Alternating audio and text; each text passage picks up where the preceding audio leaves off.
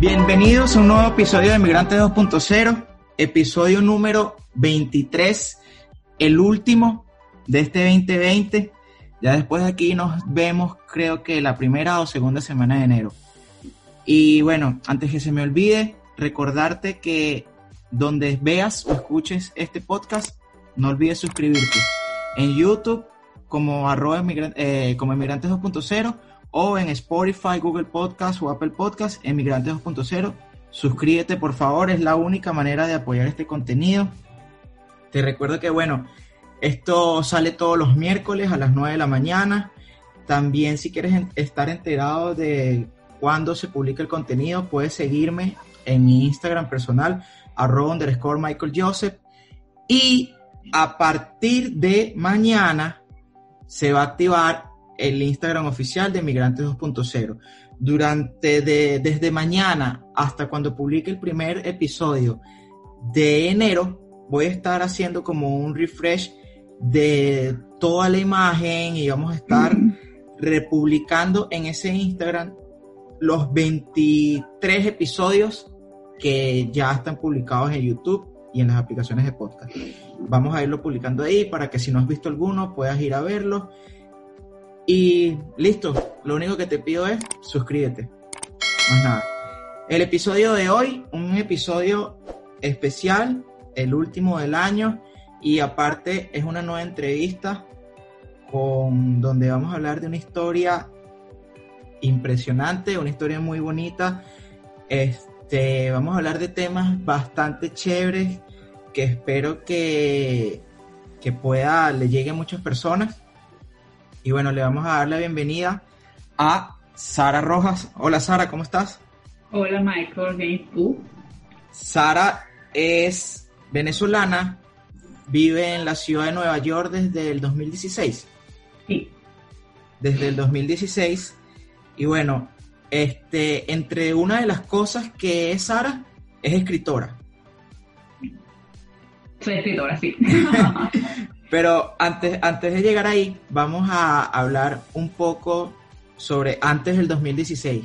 Quiero que nos cuentes a todos quién eras, quién es Sara, quién, qué hacía Sara en Venezuela, a qué se dedicaba y por qué tomaste la decisión de emigrar y bueno, por qué decidiste emigrar a Nueva York. Bueno, antes de vivir en Nueva York, em, me dedicaba, manejaba, me dedicaba a trabajar para el grupo Mantex Metrópolis, que es el consorcio, la organización que, que construye y administra centros comerciales en Venezuela, muy conocido como los Metrópolis. Habían tres en Venezuela, Barquisimeto, Maracaibo y Valencia. Yo era la gerente o la que manejaba el departamento de publicidad de esos tres centros comerciales. Entonces, básicamente, pues era crear, pues, estrategia de mercado, eh, planificación, todo lo, todo lo que concierne a dirigir una empresa de publicidad.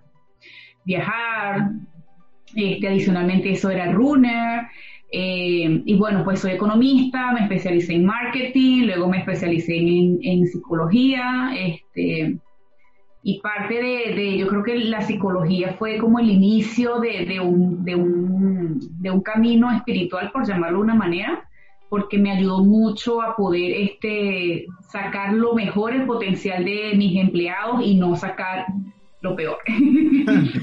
o sea, te hizo ser como una buena líder. exacto, me llevó a ser una líder y no a ser una jefa. Me, me llevó de ser jefa a líder, exacto.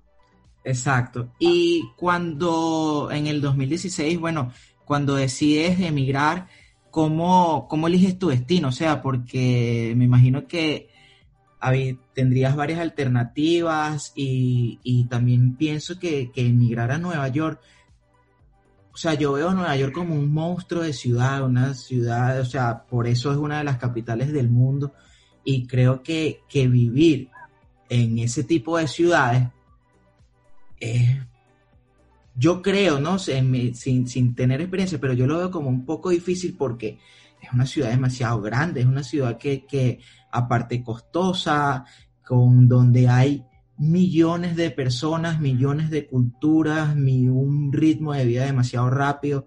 ¿Cómo eliges Nueva York? Bueno, inicialmente yo no elegí vivir en Nueva York. De hecho, nunca hubiese imaginado vivir en Estados Unidos. Eh, yo sí tenía, estaba ya planificando eh, moverme hacia Guadalajara, México. Ya había, de hecho, este, hecho algunas entrevistas de trabajo por Skype y había también este, obtenido eh, ofertas en universidades porque quería hacer una maestría, tú sabes, ¿no? Por el tema de que llegara ya siendo nueva, una maestría quizás te da también el soporte de decir, no, mira, yo obtuve esta maestría en esta universidad, en este país. Sin embargo, eh, yo quería venir a un evento, este, que, mm, un evento espiritual que hacen todos los años en Nueva York y mm, pues se me, se me brindó la oportunidad para venir y pues saliendo del país eh, me ocurrió algo que tú sabes que, bueno, no sé si sabes, pero en Venezuela hay muchas alcabalas de policías, entonces esas alcabalas te, te paran para, no sé, para pedirte la cédula, para pedirte cualquier cosa. Y en una de esas alcabalas, yendo al aeropuerto, pues a mí me llevaron como una casita, ellos pensaban que yo cargaba como comida en las maletas, algo así, yo no sé.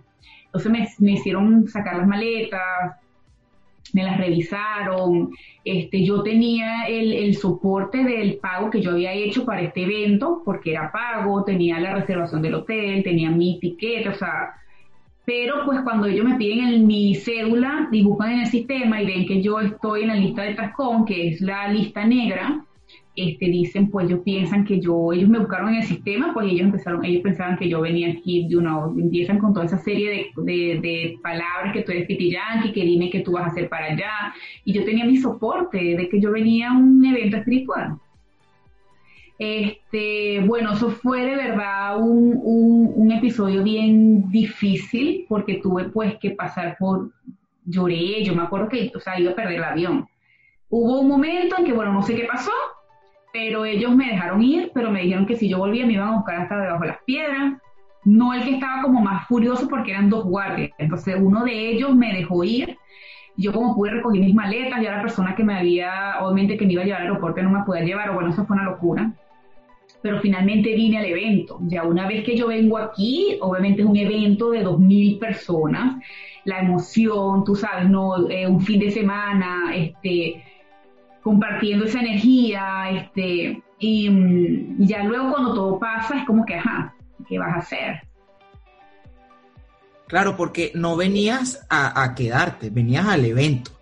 Venía al evento. Y es como que ese mal rato antes de venir que tú dices, bueno, si ellos me dijeron que, que, que me iban a buscar, ¿cómo me regreso yo para allá?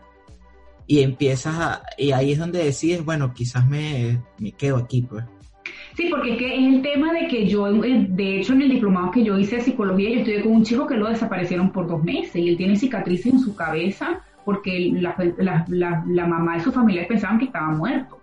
O sea, cuando esas protestas que se metían a los edificios sacaban a las personas, a él, o sea, y conozco a personas que que le ha pasado algo parecido a lo mío, pero se los han llevado en un carro y los han dejado lejos. Y sabemos la situación. Los que venimos de Venezuela sabemos que allá eh, la policía no le cuesta nada pues ponerte droga en el carro y decir que, que tú eres un narcotraficante o matan a las personas y lamentablemente dicen que fue ajuste de cuentas cuando las personas pueden que sean las personas más bondadosas del mundo. Sí, y, el, y el tema es que en esos casos tampoco tú no puedes denunciar, tú no puedes, o sea, ¿para dónde vas a denunciar si, so, si es los mismos organismos de seguridad los que te están atacando? Entonces es, complicado.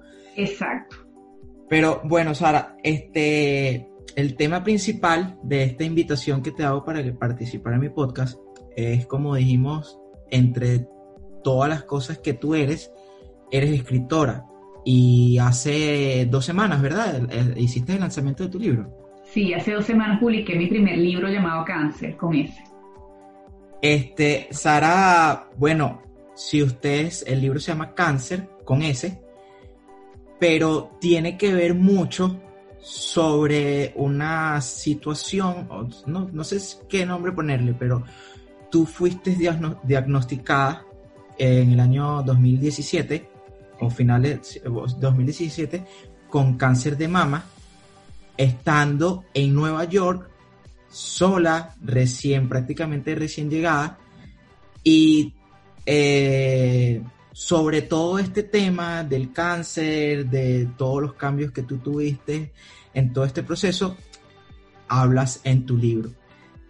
Quiero que, que bueno, primero que nada, preguntarte como que aquí tengo algunas preguntitas anotadas, eh, hablar sobre, sobre esa experiencia, o sea, sobre ser diagnosticada de cáncer en los Estados Unidos, recién llegada, sin, como tú lo dices en tu libro, sin tener un dominio del idioma, sin tener un seguro médico, sin ni siquiera tener eh, un familiar eh, o una pareja o amigos que te, que te pudieran, o sea, ayudar en toda esta situación. Yo, yo leí el libro y sé que, que bueno, que como que el, no sé, al final no estuviste sola porque será como que el mismo destino o Dios o lo que sea, siempre te mandó personas que, que pudieron ayudarte, que pudieron acompañarte en parte de tu proceso y también te mandó por lo menos a mí me marcó mucho el tema de, de, la, ah, de la trabajadora social, porque sabemos que el tema de, de salud aquí en los Estados Unidos es súper costoso y estando en esa situación, oye, yo me imagino que tú muchas veces pensaste, bueno, ¿y qué hago si no tengo un seguro, no tengo dinero? ¿Cómo hago yo para cubrir esta enfermedad? y, como que Dios te dijo, no, tú no vas a hacer nada, yo te voy a poner una persona ahí que te va a ayudar para que tú puedas pasar todo esto. Que quiero que hablemos un poco sobre eso. Bueno, así como bien dijiste, eh, yo literalmente tenía aquí seis meses, siete meses, cuando me diagnosticaron cáncer en el seno izquierdo, empezó con un dolor, me hicieron una cirugía, luego me hacen otro, al final me hacen una biopsia, y esa biopsia, biopsia pues este, detectan el cáncer. Eh, ellos dicen que el cáncer se, se, produjo muy rápido, que quizás tenía cuatro o seis meses con el cáncer, pero era un cáncer muy agresivo, grado 3. Este, y, y nada, yo este, empecé como a, al, final del cáncer, yo me di cuenta de que, de que toda la situación de haber partido de, o sea, de haber salido, llegado a este país como de la nada, porque no, o sea, porque yo no tenía planeado venir a vivir acá, ¿sí me entiendes? Este, yo creo que a veces la vida te cambia para bien, pero en ese para bien eh, tienes que atravesar un proceso que muchas veces pues viene con cambios fuertes para aquellos que no, no han empezado a hacer su cambio cuando tienen que hacerlo.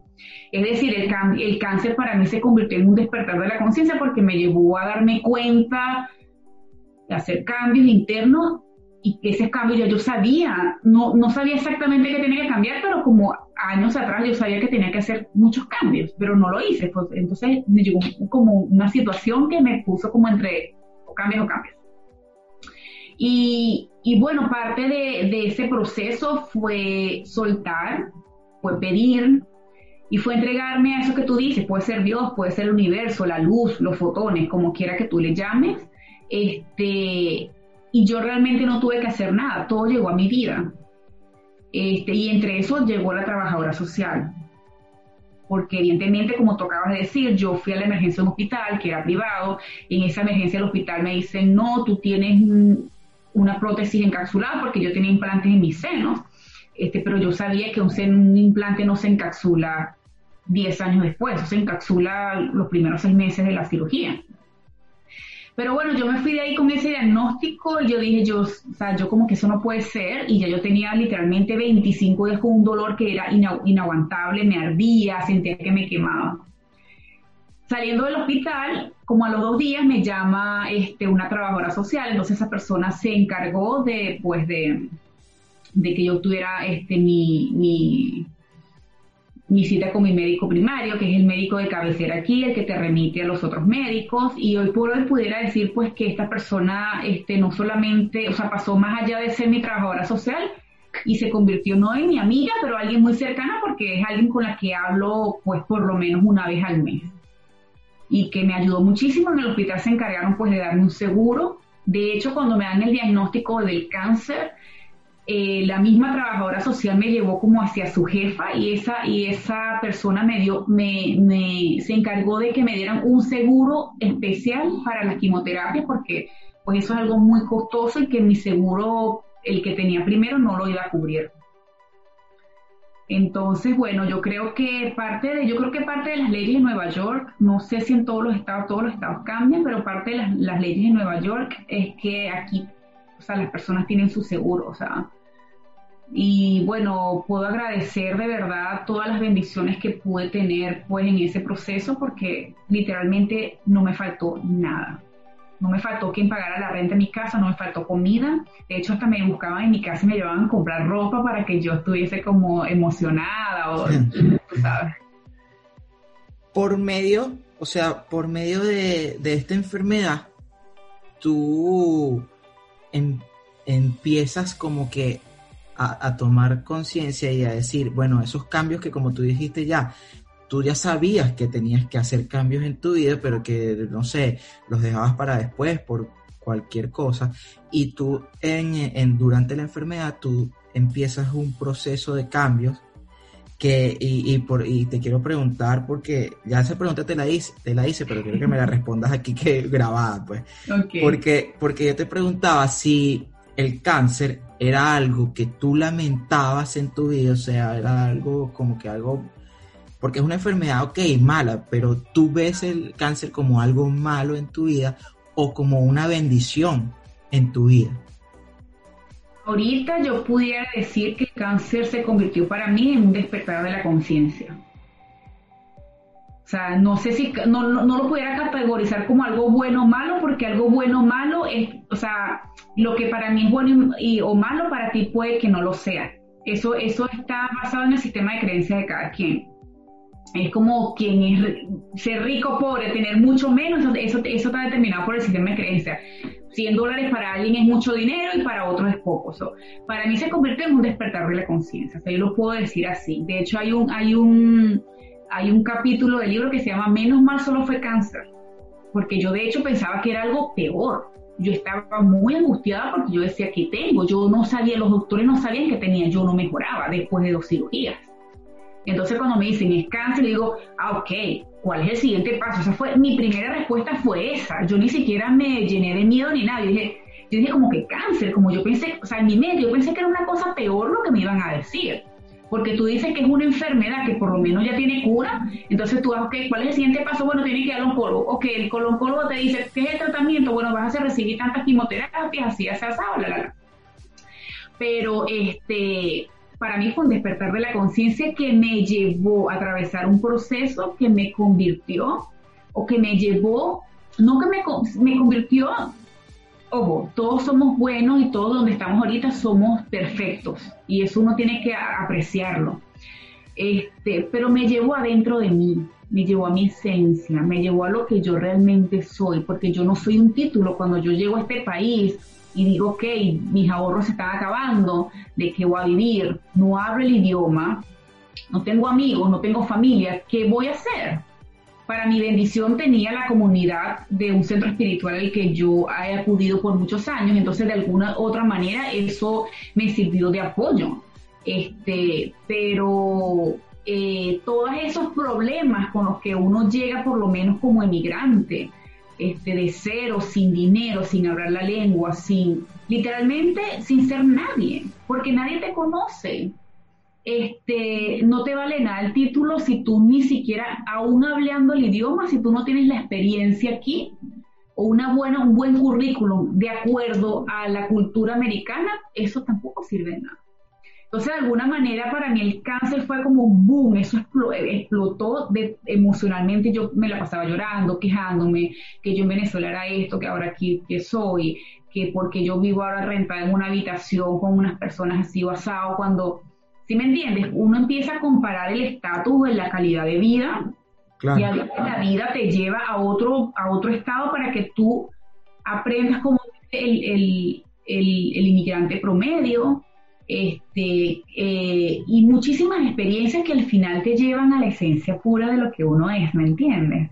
A vivir de la simplicidad, a ser este, a vivir desde el amor, en el dar, en el compartir, sin importar qué, porque aquí viven o conviven personas de muchos lugares, de muchos países, y aun cuando esas personas no sean personas profesionales, son seres humanos. Y son seres humanos que también quieren crecer, que también quieren ser felices, que también quieren un mejor bienestar para ellos y para sus seres queridos. Sí. Este, quiero que, porque ahí en el libro, eh, yo me imagino, más o menos yo cuando, porque yo lo voy leyendo, ya casi lo termino, pero yo lo voy leyendo poco a poco porque necesito, yo me voy como haciendo imágenes de todo lo que, cómo está la cosa para poder que se me quede, pues porque yo no quiero solo pasarle por encima.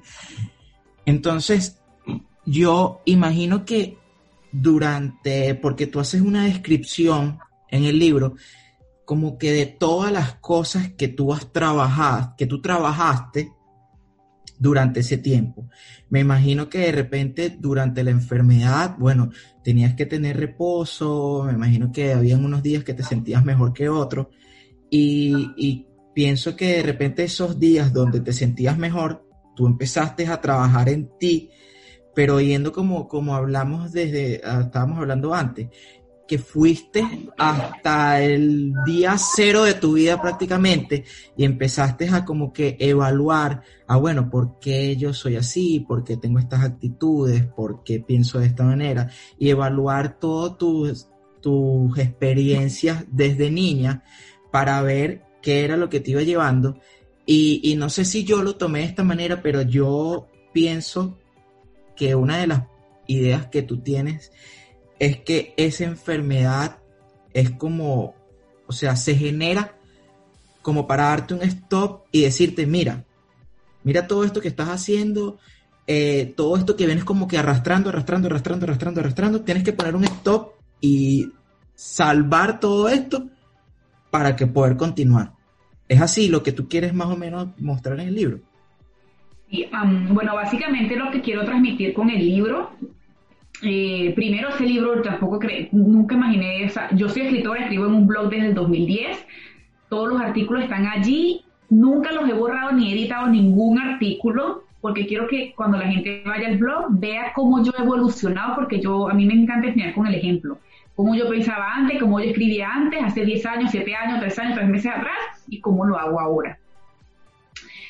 Y hablando puntualmente del libro, ese libro salió de una terapia porque parte del proceso del cáncer fue abrir mi mente, abrir mi mente a las posibilidades, a que hay diferentes maneras de hacer las cosas, diferentes maneras de ser, diferentes maneras de vivir. Este, y que existen muchas técnicas o terapias o como tú le quieras llamar, que han existido desde que el mundo existe en diferentes partes del mundo, solo que están en otras lenguas.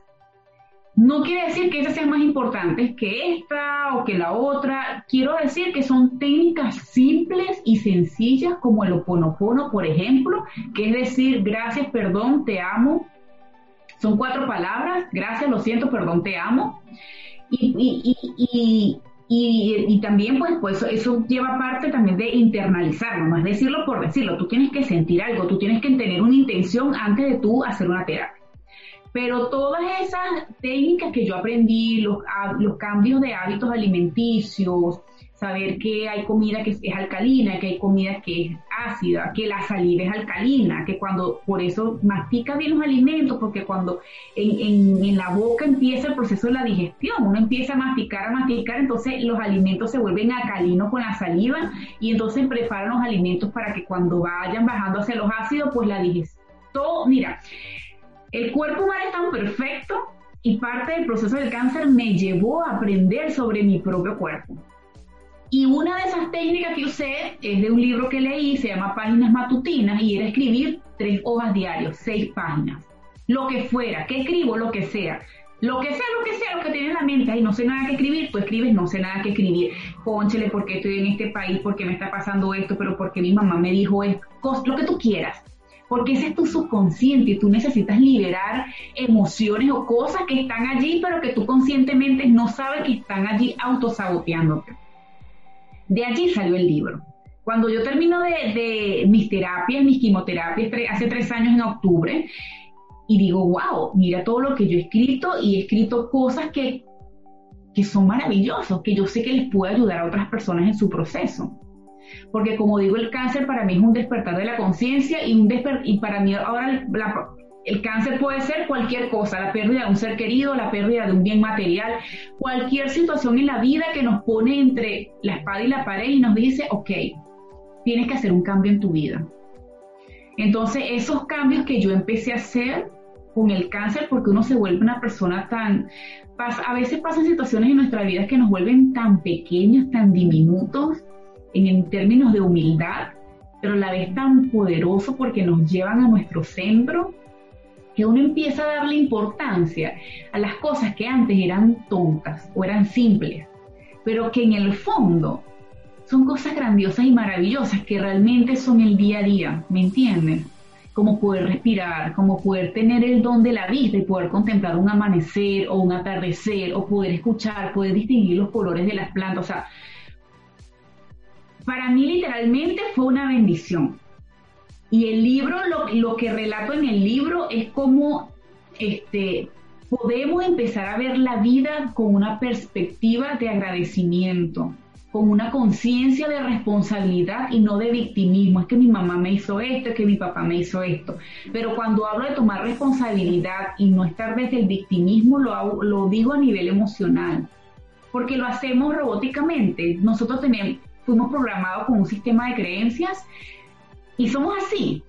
Entonces, mi mamá me programó a mí, pero mi mamá también la programaron. Entonces, venimos de una sociedad que todos hemos sido programados para un sistema de creencias y el sistema de creencias crea nuestra realidad. Porque, como dije antes, lo que yo considere que es bueno, que es malo, me va a llevar a tomar ciertas decisiones. Y esas decisiones me van a hacer crearme mi realidad. Y eso está muy entrelazado con lo que yo pienso, con lo que yo digo, con lo que yo hago y con lo que yo siento. Entonces, a nivel emocional me llevó a perdonar supuestamente a mi mamá, pero en el fondo me llevó a perdonarme fue a mí. Porque cuando tú te das, cuando yo me di cuenta que la percepción que yo tenía cuando era una niña, que mi mamá no me quería porque no jugaba conmigo, que mi mamá no me quería porque no me decía te amo, que mi mamá no me quería porque nunca estaba en la casa, pero ya siendo una adulta yo digo, mi mamá hizo lo que ella, lo máximo que ella pudo según el conocimiento y la conciencia que ella tenía en ese momento. Y según la única forma, como ella sabía, hay que salir adelante. Claro, que, es la parte cuando hablas de que tú veías el 1%, un ejemplo, del día de tu mamá, de todo lo que ella hacía, tú, tú veías como el 1%.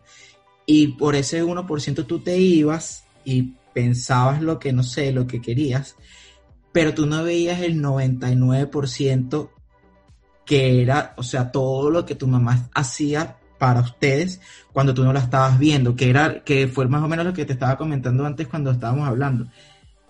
Que yo, yo a veces que, que bueno, que peleo con mi mamá y vainas y me quedan como que cosas ahí de antes y yo digo, bueno, y lo, y lo pienso ahorita por lo menos con mi hija tú, o sea, siempre vas a querer lo mejor para tus hijos, pero tú no sabes si eso mejor que tú quieres, tú lo estás haciendo porque tú piensas que eso es lo mejor, pero tú no sabes cómo tu hijo lo recibe, si lo recibe como lo mejor o lo recibe como algo, algo negativo. Ya, pero ya eso no, es culpa de tuya como padre, es culpa del hijo, pues como tú dices, más que perdonar a tu mamá, es perdonarte a ti y, tú misma cambiar todas esas cosas que tú percibías que quizás la que estaba, pudiéramos decir que quizás la que puedes estar equivocado seas tú. Exacto. Lo que pasa es que es, como, es, como, es como lo que tú dices, el 1% y el 99%. O sea, hay una realidad como detrás del, del telón que uno no ve. Y eso pasa en todo, con todo en la vida a veces las cosas que, o las personas que uno considera las, las, mayores maldiciones en la vida terminan convirtiéndose en las mayores bendiciones. El jefe que te estaba encima de ti, el gobierno que no sirve, este, muchísimas cosas. Alguien que pasa por la calle y que te grita, la persona que le prestaste el dinero y te lo robó y aparte se enemistó contigo. Todas esas circunstancias, al, al final, eso lo habla en el libro, son mensajeros porque uno aprende, allí es donde están las verdaderas enseñanzas, las lecciones que uno viene a aprender en esta vida. Yo no puedo saber qué es el perdón si yo no he sentido odio. Yo no puedo saber qué es el amor si yo no he sentido odio ni rencor. Yo no puedo saber qué es la luz si yo no, yo no sé qué es la oscuridad. Yo no puedo saber qué es estar saludable si no he pasado por una enfermedad como el cáncer, como el COVID, en el caso tuyo. O sea, todo es el opuesto y nada es malo. O sea, no estoy diciendo que esto sea bueno o malo, estoy diciendo que la vida está hecho de opuestos. Y para nosotros poder conocer el lado positivo o el otro lado de, de esa, de, de, lo que está compuesto algo, uno tiene que conocer lo otro. O sea, yo tengo que venir de estar enferma para yo saber lo que es estar saludable. Y yo tengo que saber lo que es sentir odio para yo saber lo que es sentir perdón, compasión, eh, amor incondicional y toda esa serie de sentimientos que al final es lo que el alma realmente quiere expresar. ¿Me entiendes? Entonces en el libro es un relato porque empiezo hablando cuando era una niña y todas esas emociones y mira yo que mi mamá se era mal y que mi hermana mira que mi papá se fue, que no sé qué y todas estas circunstancias porque también añado otros tipos, otros actores a esta película, ¿no? Que si vivía con este, que este me hizo, me hizo, me hizo, me hizo. Pero en el fondo, o sea, toda esa realidad me la he creado en base a mi sistema de creencias. Y todo eso yo lo hablo en el libro, no para decirle a las personas, esto te va a pasar a ti o tú tienes que hacer esto. Yo siempre las cosas que yo he aprendido, esto es muy personal, las cosas que yo aprendo, yo lo llevo a mí, a la practicidad para mí. Si esto es, no sé, hacer un ritual de 1, 2, 3, bueno, yo lo voy a hacer 2, 3, 1 porque a mí me funciona de atrás para adelante. Y ofrezco muchas herramientas prácticas.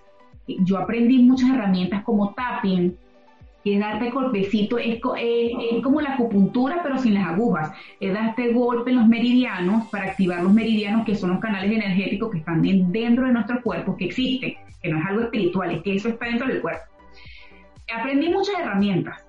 Entonces, dentro de eso, yo traté de explicarla lo más simple posible. Cómo llevarnos al perdón, cerrando nuestros ojos, porque vivimos a veces, muchas veces vivimos en el pasado. Entonces, en ese pasado, por ejemplo, mi mamá me hizo tal cosa. Entonces, yo siempre que asocie un tono de voz parecido al de mi mamá, eh, o que vea el rostro de mi mamá, o que recuerde el lugar, o que asocie cosas con eso que mi mamá me hacía cuando yo era pequeña, ponte que me pegaba, o que me dejaba, me abandonaba, me dejaba sola porque se iba a trabajar, este, yo lo estoy asociando a una emoción y esa emoción es abandono. Yo no lo estoy asociando ni siquiera con mi mamá, o sea, yo estoy asociando a mi mamá, el lugar, las situaciones con una emoción. Y cuando yo detecto cuál es esa emoción, ya ese patrón, ya lo, yo lo elimino de mi vida. Y eso fue algo de lo que yo aprendí en el proceso con el cáncer. Y allí hay una terapia muy simple, tonta, pero muy poderosa, porque las cosas poderosas se encuentran en la simplicidad de la vida. O sea, tú no ves un atardecer como lo más complicado, uno abre los ojos y ve el atardecer. Quienes, se quienes nos complicamos la vida somos nosotros, pero la vida realmente es simple.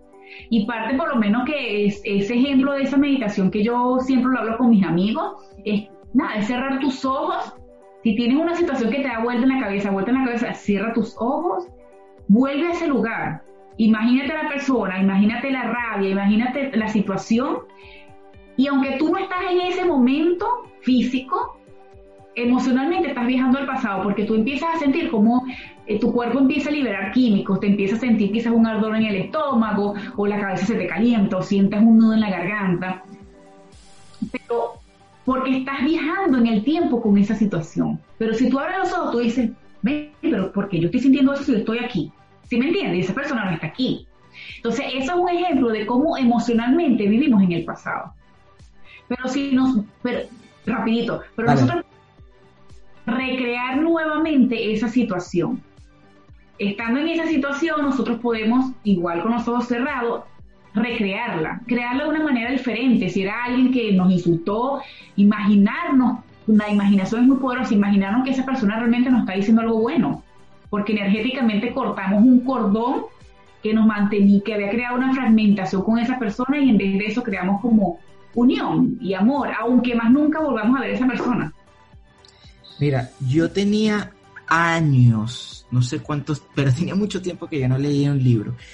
Y y este libro, por lo menos a mí, me ha choqueado demasiado porque, me, no sé, yo leo vainas que tú colocas y yo digo, verga, sí, sí es verdad, estas cosas pasan Y, es como tú dices, tú lo publicas porque tú dices, mira, yo tengo aquí un material que quizás a otras personas también le funcione.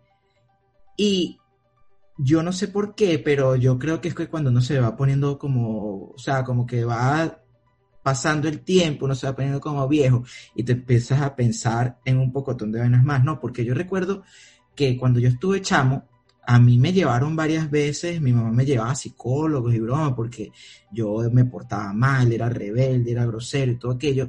Y yo, en esos tiempos, yo creé como una rabia contra los psicólogos y contra mí no me gustaba nada de eso. Yo decía, y, y mira, me acuerdo clarito, cuando yo empecé a estudiar en la universidad, yo tenía, vamos a poner como 20 años, en la Universidad Arturo Michelena, a mí me daba mucha risa porque tú veías a los estudiantes de psicología y generalmente los estudiantes de psicología, yo no sé si era ahí o qué, pero eran, eran los estudiantes más raros, pues eran como todos ponquetos, eh, los pelos de colores, no sé qué ven. Entonces, en ese tiempo yo decía, ¿qué bolas tiene mi mamá? ¿Cómo, cómo esos carajos que están más locos que yo me van a ayudar a mí?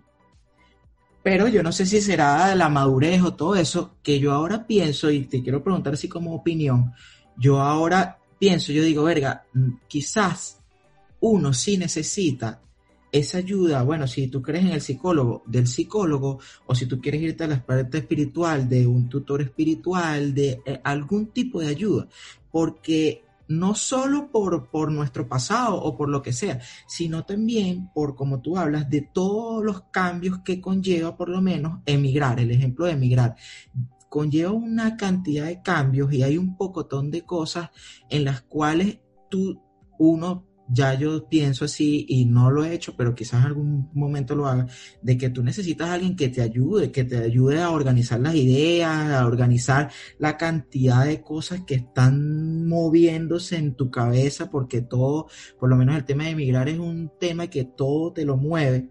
Entonces, ¿Tú opinas que, qué opinión tienes con respecto a eso? ¿Tú crees que sí sirve, o sea, sí debería ser de ayuda, a las personas sí deberían de buscar algún tipo de ayuda, sea psicología, sea psiquiatra, sea este, hay una ayuda espiritual o alguna ayuda religiosa en todos estos temas de, cambios y de procesos nuevos que, que está viviendo las personas?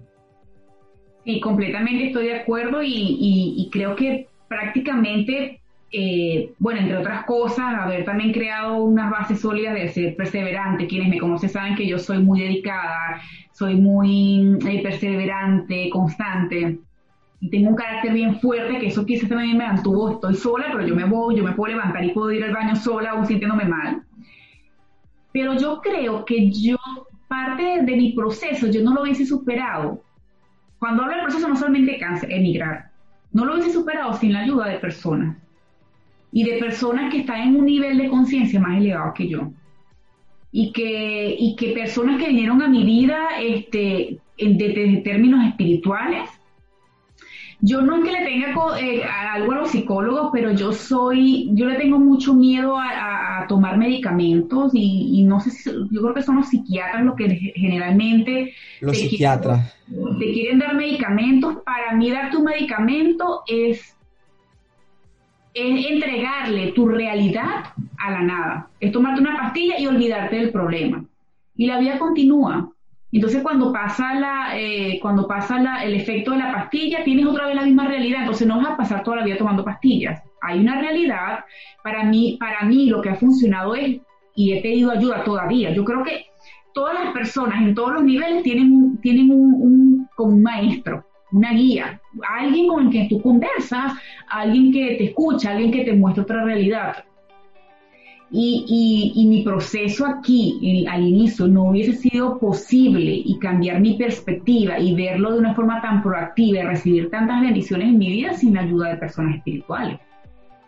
Parte de ello fue, yo este, conocí, por lo menos yo nunca quise hablar con nadie que haya tenido cáncer. A mí me veían muy joven en el oncológico, me decían, mira, este, alguien quiere hablar contigo porque te quiere una recomendación. Yo dije, no, yo no quiero hablar con nadie porque yo no me quiero llenar de expectativas ajenas. Yo quiero vivir mi experiencia por mí.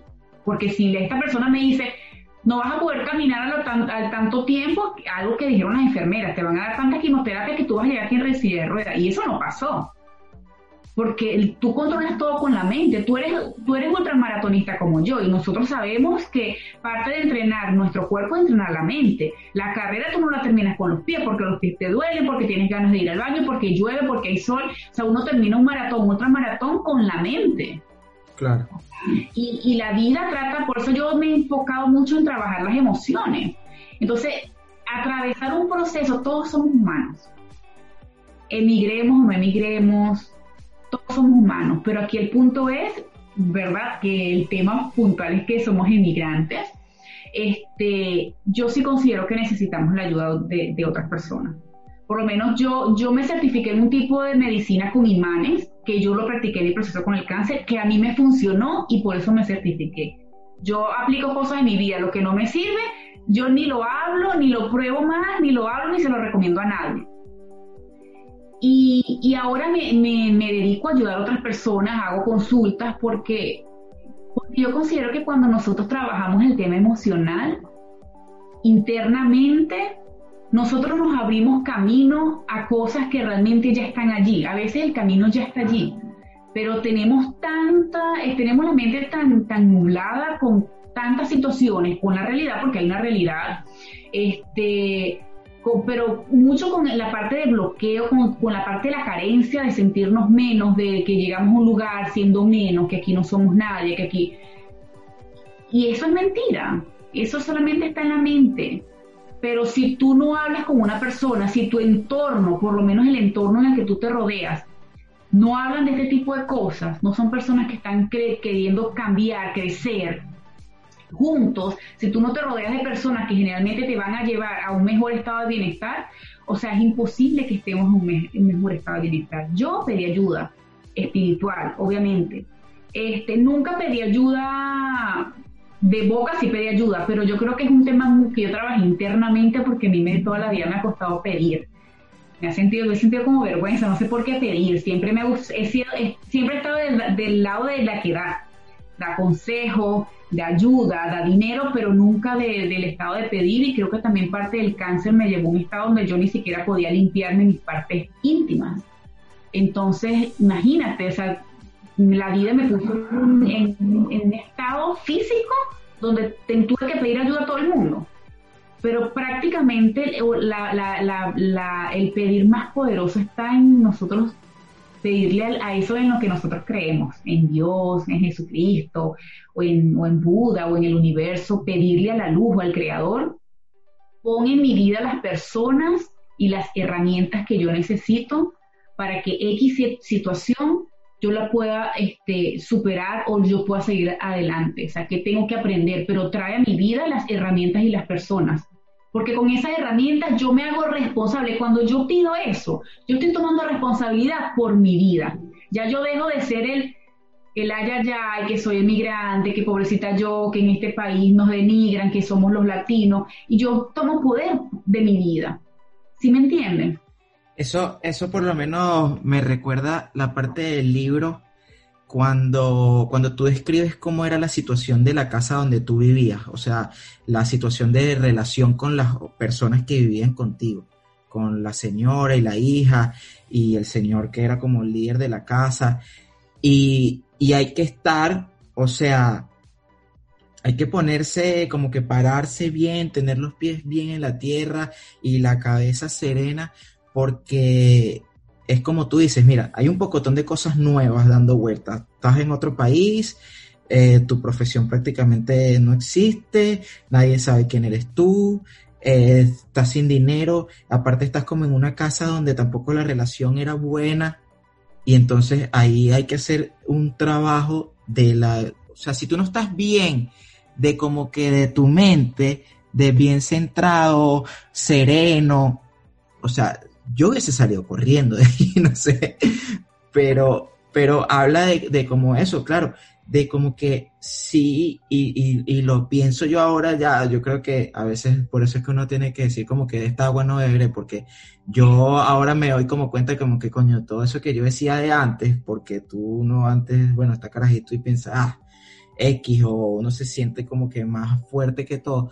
No, mira, si, si hay que, si hay que darse como un stop y si hay que, de repente si hay que pedir ayuda, hay que pedirla, hay que buscarla, hay que, eso también tiene que ver mucho con la humildad, porque creo que hay que ser como que bien humilde para que darse cuenta como que no, mira, yo necesito que si estoy en un momento que sí necesito que me ayuden, mira, tú me puedes ayudar o, buscar ayuda con otras personas o, hasta, o hasta ir a la iglesia. De repente ir a la iglesia solo y sentarte a hablar con Dios y decir, mira Dios, ayúdame ahora porque yo creo que, que sí lo necesito. Y yo creo que básicamente cuando nosotros, eh, yo era una persona que ni siquiera Dios le pedía a ese nivel, porque tenía, no sé, llamémoslo, llamémoslo ego, autosuficiencia, que yo me la sé toda más una, que yo soy capaz de salir adelante sola, y de hecho ha sido así. Este, que tenía tanto como el control de mi vida que mientras uno más, me di cuenta que mientras uno más controla, uno más descontrol tiene sobre una situación. Porque al final de cuentas, cuando tú hablas de los problemas, aunque cuando, por ejemplo, yo hablo contigo y te, y, te hablo de un problema, no para que tú me des la solución, porque quizás la solución ni siquiera está en, tu, en tus manos, ni en tu boca, ni en tu mente. Pero cuando uno expone, cuando uno habla porque uno decreta, es como una semilla, eh, o sea, el, habla tiene un secreto muy poderoso. Cuando uno habla, tú estás lanzando al universo algo. Entonces, si tú me das, por ejemplo, a mí la respuesta, tú me estás dando una respuesta en base a algo limitado, algo finito, algo de, de acuerdo a tu sistema de creencias. Pero si yo hablo de un problema y pido, aunque tú no me des la respuesta, Dios o el universo, la creación, se está encargando de traerme algo mejor de lo que yo pensaba que podía resolver por mis propios medios. Porque acordémonos que nosotros pues vivimos de acuerdo a nuestro, ese sistema de creencias. Y yo creo que, por ejemplo, la única forma de subsistir en este país es trabajando y haciendo ciertas cosas, eso es lo que voy a hacer por el resto de mi vida. Pero si yo digo, ¿sabes qué? Esta es mi situación, yo lo voy a hacer porque yo necesito hacerlo. Pero trae a mi vida la mejor manera, como tú sabes, la, mejor manera, la, la, mm, el abanico infinito de posibilidades, tráelo a mi vida, lo, mejor que tú crees que es para mí. Y eso va a llegar. Por eso yo digo que cuando uno pregunta, cuando uno dice, trae a mi vida las herramientas y las personas, tú estás tomando responsabilidad por tu vida. Ya uno deja de ser una, una víctima, ya uno deja de echarle la culpa a la mamá, al vecino con los que uno vive, porque uno es del tamaño de las circunstancias si uno, o sea, las circunstancias son grandes, uno, la vida nos va a dar las oportunidades para pasar esas circunstancias. Sí. Sara, ya para ir cerrando, siempre lo último que hablamos en este podcast, siempre porque me, he encontrado con personas que, piensan en el, en el tema de por lo menos de emigrar, que siempre lo ven como desde el punto de vista negativo. Porque como te dije cuando estábamos hablando antes, que lo escuché ayer casualmente en un podcast, un muchacho decía que muchas personas aquí o, en distintos países, pero personas que le ha tocado emigrar, siempre están como con una actitud eh, negativa, critican, no están conformes, de todo se quejan, tal, porque muchas personas, él dice, la gran mayoría de esas personas no están aquí porque quieren, están aquí porque les tocó. Él decía, hay gente de Nicaragua, un ejemplo, que están aquí, bueno, porque les tocó venir aquí porque su país estaba en guerra. Ah, los venezolanos, bueno, porque tenemos la situación que estamos pasando actualmente en nuestro país. Entonces él decía, muchas personas no están aquí porque, porque les eh, no están aquí porque quieren y por eso tienen esas actitudes que ven como el tema de emigrar, como que no, que no me siento bien, porque yo quiero irme para mi país, porque todo aquello. Entonces, en este podcast yo trato de que esta situación se vea de una manera distinta, porque por más que bien, o sea, son nuevas oportunidades, eh, se nos está presentando unas nuevas oportunidades a nuestra vida, la cual deberíamos de tomarlas de forma positiva. Y entonces siempre hablo de que quizás, por lo menos en mi caso, el concepto de éxito que yo tenía cambió totalmente. Ya yo no veo el éxito, ponte, hace hace años atrás yo de repente pudiera decir, no, bueno, para yo ser exitoso, ¿qué es lo que yo tengo que hacer? Bueno, yo tengo que tener un, hacer que mi nombre sea grande, un ejemplo, o tener una empresa gigantísima donde yo tenga mucho dinero, donde yo tenga muchos lujos y la gente me va a ver como una persona exitosa porque, porque sabes, como que te impones más que por lo que tú tienes que por lo que eres. Y ahora yo lo veo totalmente distinto, yo creo que el éxito es totalmente distinto y siempre se lo pregunto a las personas porque el concepto es individual también lo que para mí puede ser éxito, para ti no, y lo que siempre, y, en, cada, en cada episodio que se lo pregunto a las personas que entrevisto, siempre digo, mira, esta persona tiene una idea distinta, esta tiene otra, esta tiene otra. Hay algunas cosas en las que, en la que sí, sí coinciden, pero siempre llegan eh, eh, ideas nuevas.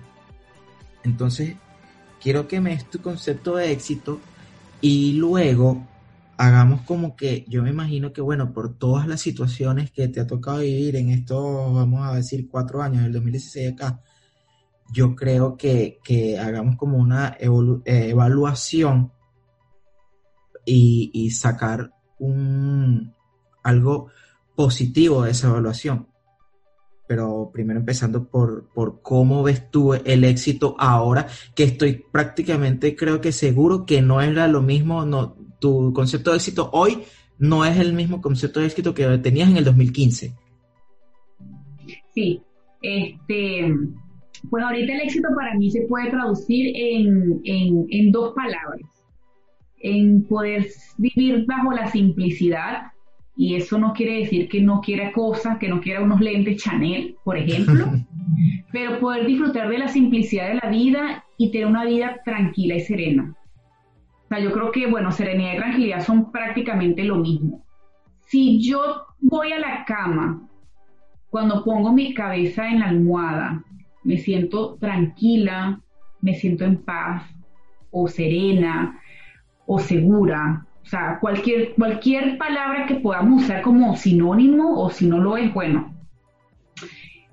Y que yo diga, wow, o sea, y gratitud, y yo diga, wow, de verdad, este, estoy viva, gracias por un día más, o lo que quiera, lo que sea que cada persona diga, pero para mí el éxito se traduce en tener una vida donde la simplicidad, la tranquilidad y la gratitud es como el pilar, es como no, es el pilar, porque de nada me sirve tener muchas cosas si, si internamente yo no me siento tranquila ni serena. O sea, yo creo que para mí el éxito es se traduce en algo interno y no externo.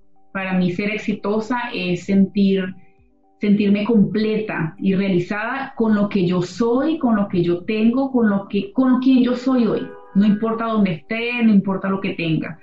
Y eso es bien difícil, eso quizás es fácil de decirlo ahorita que pues vivo sola en un apartamento y quizás es difícil decirlo cuando una persona no tiene empleo, cuando una persona este, no tiene dónde vivir. Yo pasé por todo eso.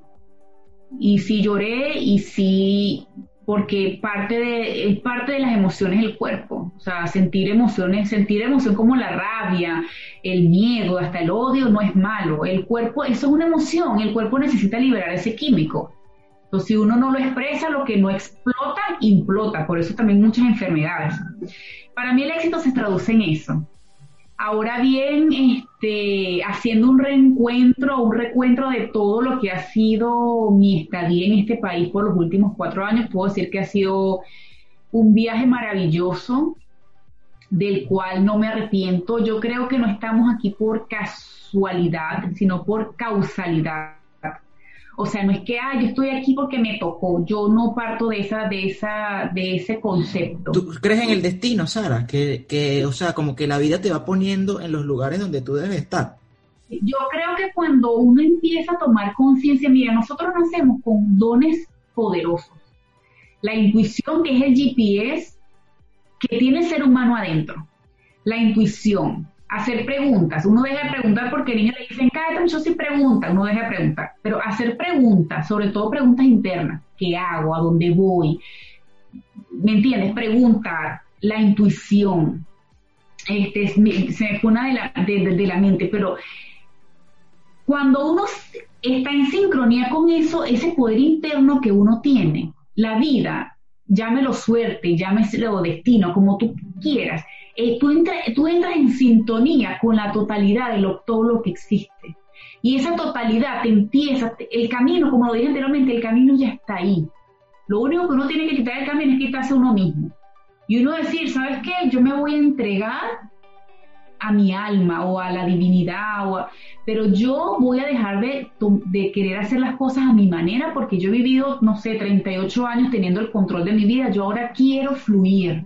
Entonces, cuando uno, cuando yo empecé a tomar conciencia cuando digo empecé, no es que ya soy consciente de la totalidad, no, eso es un trabajo para toda la vida, uno evoluciona cada instante. Cuando yo empecé a tomar conciencia de, vaya, va, yo tengo la intuición y la he ido desarrollando y he aprendido a guardar silencio en mi mente, porque uno a veces en la mente tiene una chacha que habla y habla y habla.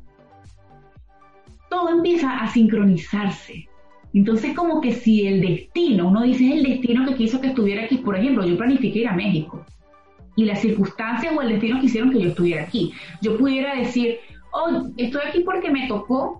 Eso es muy fácil decir así que, estoy aquí porque me tocó, porque entonces echarle la responsabilidad o la culpa a otra persona. Claro, te, quitas como un peso encima, pero al, final no. Sí, pero es muy fácil. No tomas responsabilidad de tu vida, es culpa del gobierno, es culpa. Obviamente, hay, o sea, todo.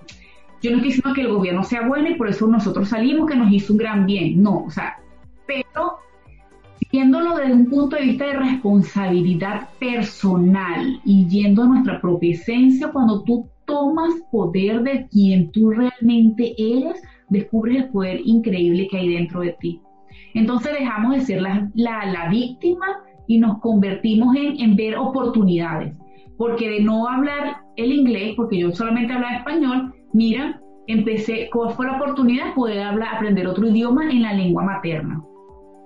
De venir de una, de venir de, un sistema de creencias de mi familia y de, mis amigos, ah, wow, mira, empecé a vivir sola, chéverísimo, porque así no tengo que, que, decidir mi vida en base a lo que digan mis amigos o en base a lo que si mi mamá va a querer o no va a querer, porque, porque vas a estudiar eso, que porque vas a salir con ese hombre. No, yo puedo tomar ahora, aún siendo adulta, muchas personas se dejan llevar por la cultura, la sociedad o la familia del entorno en el cual se rodea.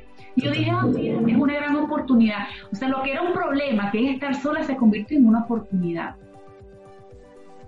Entonces, obviamente, uno cuando llega a otro país como emigrante, uno está iniciando de cero. Esa es una gran realidad. Pero uno no está en el mismo nivel. Eso es como los videojuegos. Yo digo Mario Bros, pero Mario Bros es de mi época o todavía existe. uno para pasar de un nivel a otro, ¿qué hacía? Uno se caía, se caía, se caía, hasta que ¡boom! uno pasaba para otro nivel. Y cuando uno empezaba en otro nivel, ¿qué empezaba a hacer uno? Uno empezaba de cero. Aprender cómo eran los trucos y el juego para uno poder pasar de nivel en nivel. Así es la vida. Entonces yo digo que si estamos aquí, wow, es una oportunidad para conocer un país muy grande, con una naturaleza mágica increíble, que jamás y nunca va a ser igual al país del cual tú vengas. Increíble, porque entonces tienes una oportunidad de conocer algo nuevo. Eso, eso yo siempre se lo digo a, amigos míos, porque me dicen, coño, es que el pedo de los Estados Unidos es que tú estás preso ahí, no puedes salir. Entonces, porque yo quiero viajar para no sé dónde, un ejemplo, para Europa. Y le digo, bueno, ok, está bien, no puedes de repente, ok, no puedes ir para Europa, no puedes ir, las, las cosas naturales de Venezuela no las tienes, pero tienes un pocotón de opciones aquí también aprovechalas y ya, ¿para qué te vas a estar lamentando? No, porque es que tú estás preso ahí y no puedes ir para España. Ajá, pero bueno, qué carajo, no puedes ir para España. Voy para lugares aquí también, que hay, lugares increíbles y ya, y ¿para qué me voy a quedar yo quejándome ahí? Sara, ya para terminar, ¿dónde conseguimos el libro? Bueno, el libro lo pueden conseguir en Amazon versión digital. La siguiente semana, la semana que viene, después del 14 de diciembre, lo van a conseguir en versión papel, en español, en inglés. El libro se llama Cáncer con S, es una transliteración de la palabra enfermedad para que nos quitemos ese mito de que la enfermedad mata. No, o sea, las enfermedades o cualquier punto de quiebre en la vida, recuérdense siempre, váyanse con esto en la mente, es un desafío, es una oportunidad que nos está trayendo una gran bendición, nos está abriendo los ojos. El libro lo pueden conseguir en Amazon. Ok, tus redes. En papel van a poder obtener una, una firma si así lo desean de mi parte porque voy a ser quien los va a distribuir desde mi casa. Tus redes sociales para las personas que quieran conocer más de ti, que quieran leer, voy a, también voy a dejar.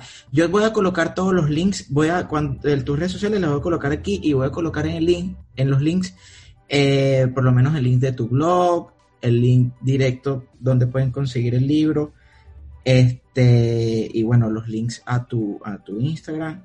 Pero quiero que nos digas tus redes sociales para las personas que quieran contactarte por ahí, conectar contigo, alguna pregunta, alguna duda que tengan, leer los blogs, todo lo que quieran. Sí, bueno, mis redes sociales, bueno, mi website es Sara Energy, Sara con S y con H final, energy de energía en inglés.com. Ahí pueden conseguir artículos de verdad muy nutritivos que sé que les van a ayudar muchísimo, hecho con todo el corazón. Mi Instagram es Sara Rojas, Sara con H al final, Rojas. Eh, pues, y el, Twitter, Twitter, este, Charol Rojas, C-H-A-R-O-L Rojas. Son las redes sociales que más uso. Ok, todo el que quiera por ahí pueden preguntar. De verdad, yo les recomiendo el libro. tenía, como ya dije, tenía años sin leer un libro. Lo he leído poco a poco. Tengo como unas, no sé, como unas dos semanas leyéndolo. Mi novia se queja porque pues me he tardado mucho para leer 185 hojas, pero no importa, yo lo leo poco a poco, ya lo estoy terminando, ya este fin de semana lo termino. Y de verdad que está increíble, pueden leerlo, van a conseguir de verdad un contenido de calidad, algo les va a quedar de ese libro, por lo menos a mí, de verdad que el libro me tiene volando la cabeza en mil pedazos, y, pero, pero, me, pero me gusta. Y bueno, Sara, eh, quiero agradecerte por la oportunidad que de estar aquí, de, participar en el podcast. Este, bueno, yo no sé si es felicitarte, no sé qué palabra decir, pero de verdad que eres una guerrera. O sea, te felicito por, por haber ganado todas las batallas que estoy seguro que se te presentaron desde el momento de la enfermedad, durante, después. Eres una guerrera porque has ganado todo eso. Y de verdad que, que te felicito me alegra muchísimo que estés bien. Teníamos un buen tiempo que, como que no hablábamos, pero por eso te digo, gracias por aceptar participar, por participar en el podcast y bueno, agradecido. Gracias a ti por la ventana, por la oportunidad. Vuelvo y repito, pueden ir al blog, es completamente gratis Pueden ir al blog y leer lo que quieran. Cuando se sientan solos, sepan que no estamos solos. Cuando tú lees, así sea una frase de una persona, a nivel energético tú te estás conectando con esa persona. No estamos solos, piden ayuda. Eh, y bueno, siempre un, como un dato eh, antes de irnos, las cosas que les parezcan interesantes en todos los libros que lean, resáltenlo porque eso que le llama la atención es un aspecto en sí mismo en el que tienen que checar cómo pueden no mejorarlo, ya somos, ya somos mejores, ya somos, tenemos que aceptar quién somos hoy, somos perfectos hoy porque hoy somos de acuerdo a la conciencia y el conocimiento que tenemos hoy. Si aprendemos algo dentro de una hora, ya mañana vamos a hacer, dentro de una hora vamos a ser alguien diferente. Pero de verdad les deseo todo lo mejor desde el fondo de mi corazón. Eh, vuelvo y repito, no estamos solos, pidan, sobre todo hablen con su alma, pídenle mucha ayuda y guía porque las respuestas pueden que les, sorprendan, le van a llegar, cuando uno pide y abre el corazón, llegan cosas más allá de nuestro sistema de creencias. Eso que dice Sara de resaltar, miren, yo lo hice, aquí tengo una, por aquí tengo otra, tengo un pocotón, eh, aquí todo lo que voy ahí, que, ah, que lo voy y lo rayo porque de verdad que es como le digo, van a conseguir en el libro un contenido que algo les va, o sea, les va a traer, les va a recordar o, algo les va a ayudar el libro. Sara, muchísimas gracias y bueno, nos vemos en el próximo Emigrante 2.0.